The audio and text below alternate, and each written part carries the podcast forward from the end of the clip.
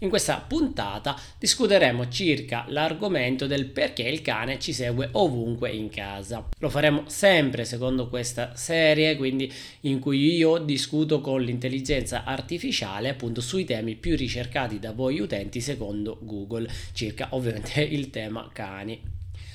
Io sono Fabrizio Zerbo, addestratore ENCI, dottore in scienze cinotecniche e programmatore informatico. Ciao, questa è la voce che interpreta l'intelligenza artificiale di OpenAI. Bene, entriamo subito quindi con la prima domanda. Perché il cane mi segue ovunque? Ci sono diversi motivi per cui un cane potrebbe seguire il proprio proprietario ovunque. Uno dei motivi più comuni è il legame emotivo che si è creato tra il cane e il proprietario. I cani spesso diventano molto attaccati ai loro proprietari e vogliono trascorrere il più tempo possibile con loro. Inoltre, i cani sono animali sociali che hanno bisogno di interazione e compagnia, quindi potrebbero seguirti ovunque per ottenere queste cose. Altri motivi potrebbero essere il fatto che il cane voglia proteggere il proprio proprietario o che stia cercando di ottenere qualcosa, come cibo o attenzione. Allora, che sia per dimostrazione d'affetto, sicuramente siamo tutti d'accordo. Entreremo oggi nello specifico però per capire dove potrebbe scaturire o eh, trascendere questo atteggiamento. E sicuramente è anche un modo per attirare l'attenzione o eh, ovviamente qualora noi avessimo del cibo in mano è normale che il cane ci segue per sperare di rubarcelo. Quindi eh, sicuramente questi sono i motivi principali. Io entrerei subito eh, in più nel dettaglio proprio per stuzzicare ancora l'argomento. Allora, è giusto che il cane mi segue anche dentro il bagno o è meglio chiudere la porta e dargli dei limiti? È normale che il cane voglia seguirti ovunque, compreso il bagno. Tuttavia, potrebbe essere utile limitare l'accesso del cane al bagno in alcune situazioni. Ad esempio, se il cane è molto invadente o disturba durante il tuo tempo di privata, potrebbe essere opportuno chiudere la porta del bagno per garantire un po' di privacy. Inoltre, se il cane è molto giovane o distruttivo, potrebbe essere necessario chiudere la porta per proteggere il bagno da eventuali danni. Tieni presente che è importante anche insegnare al cane a rispettare i tuoi spazi personali e a rispettare i limiti che gli imponi. Ok, a parte il termine privata che non so cosa intende, magari torniamo sulla privacy. Allora, la risposta uh, anche qui la reputo molto azzeccata. Il cane deve avere dei limiti, quindi non è tanto il seguirmi in bagno, magari qui ovviamente lei lo vede più come eh, i danni che possa fare in bagno, noi invece dobbiamo percepire che il bagno, così come il nostro letto, devono essere dei luoghi vietati proprio per dare la concezione di limiti, non è tutto a tua disposizione, quindi pienamente d'accordo e, e quindi ora cerchiamo ancora di affrontare l'argomento capendo come possiamo migliorare la percezione dei limiti nei nostri cani. Allora, quando chiudo la porta, il cane inizia a piangere e a graffiarla. Può essere un inizio di ansia da separazione? Sì, il comportamento che descrivi potrebbe essere un sintomo di ansia da separazione, che è una condizione in cui il cane diventa ansioso o stressato quando viene lasciato solo. L'ansia da separazione può manifestarsi in diversi modi, come ad esempio piangere, abbaiare o graffiare porte o finestre quando il proprietario esce o si allontana. Altri sintomi possono includere la distruzione di oggetti in casa, l'urinazione o la defecazione in modo incontrollato e il digrignamento dei denti. Se noti questi comportamenti nel tuo cane, potrebbe essere utile parlare con un veterinario o un addestratore per ottenere aiuto e supporto.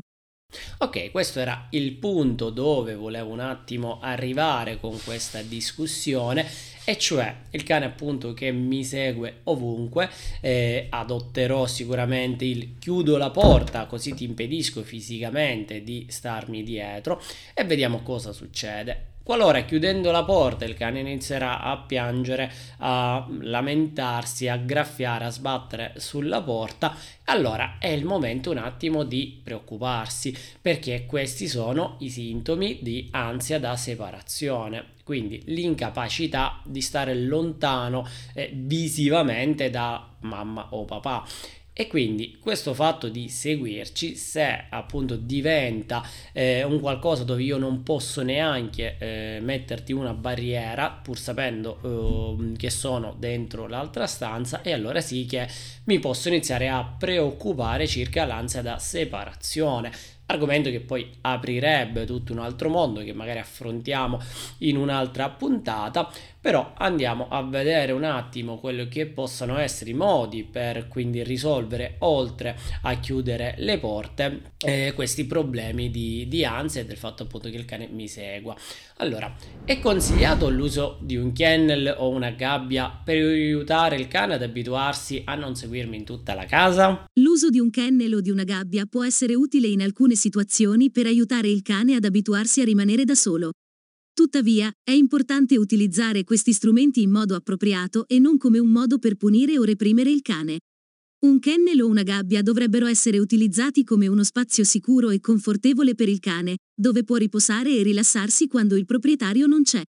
È importante anche assicurarsi che il kennel o la gabbia siano abbastanza grandi per permettere al cane di muoversi liberamente e di fare i suoi bisogni. Se utilizzi un kennel o una gabbia, assicurati di introdurre gradualmente il cane a questo nuovo spazio e di utilizzarlo in modo coerente. Ok, perfetto, perfettamente d'accordo sul eh, kennel che altro non è eh, un termine per definire recinto di qualsiasi tipo in base alle dimensioni, agli spazi che abbiamo, quindi può essere un box in giardino, può essere appunto la gabbia eh, dentro casa, il trasportino, quindi il concetto eh, di kennel diventa un luogo eh, di contenimento fisico del cane dove fi- vede una barriera che sia la rete, che sia una griglia, che sia una porta eh, a cui il cane si abitua eh, a, stare de- a starci dentro. Questo ancora cosa, eh, cosa, è importante però che il cane sia abituato, quindi appunto come ha detto la nostra intelligenza artificiale, eh, deve essere un luogo di protezione e sicurezza alla vista eh, del cane. Se diventa un luogo punitivo o comunque con accezione negativa, è ovvio che non aiuta il cane a superare l'ansia, ma anzi potrebbe peggiorarla. Quindi la costruzione mentale di, eh, sp- degli, dei limiti eh, fisici, come abbiamo detto all'inizio dell'argomento, eh, possono sicuramente essere eh, incentivati e eh, ottenuti grazie all'uso del kennel, ma mi raccomando, deve essere un lavoro graduato che faccia percepire al cane che è una tana. Questo sicuramente tra le abitudini migliori che ogni proprietario può far prendere al proprio cane, sicuramente è quello che aiuta tantissimo appunto a stabilire i limiti. Dato che comunque abbiamo visto che l'intelligenza è sempre eh, propositiva, quindi possibilmente perché le mie domande vertono già a quello che possa essere la soluzione, ne approfitto per fare eh, un'altra domanda a, a, accezione invece negativa e vedere un attimo eh, come mi risponde. invece di usare il kennel, se lo tenessi legato a catena, è corretto? No, non è consigliabile tenere il cane legato a una catena per lunghi periodi di tempo. I cani hanno bisogno di spazio e libertà di movimento per esprimere il loro istinto di andare in esplorazione e di fare esercizio fisico. Tenere il cane legato a una catena può limitare gravemente queste opportunità e può essere pericoloso sia per il cane che per le persone intorno. Inoltre, tenere il cane legato a una catena può causare stress e ansia, e può portare a comportamenti aggressivi o distruttivi. Ah, ok, perfetto. Allora anche eh, non trova solo le eh, accezioni positive, ma è in grado di eh, invece distinguere quando no, la risposta è no.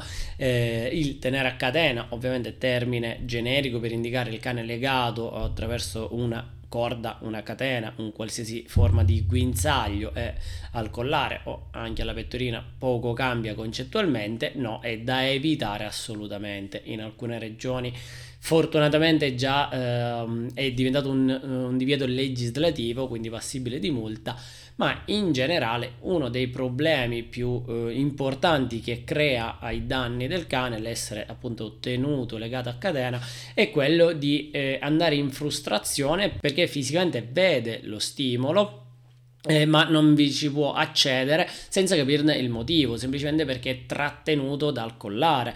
Questo ipersensibilizza anche il collo, ma soprattutto il cane si innervosisce. Dinamica opposta invece se vede fisicamente una barriera e quindi dici io lì non ci posso arrivare perché fisicamente sono bloccato. L'essere invece trattenuto è solo un motivo di frustrazione e nervosismo, quindi assolutamente no, non è un'alternativa per evitare che il cane ci segua ovunque. Sono soddisfatto appunto anche di questa conversazione in quanto comunque abbiamo potuto sviscerare un po' questo argomento e spero di leggere nei commenti sia le vostre esperienze che eventuali dubbi per approfondirlo e quindi vi ricordo l'iscrizione al canale, il mi piace e continuiamo a vedere in questa serie i prossimi argomenti.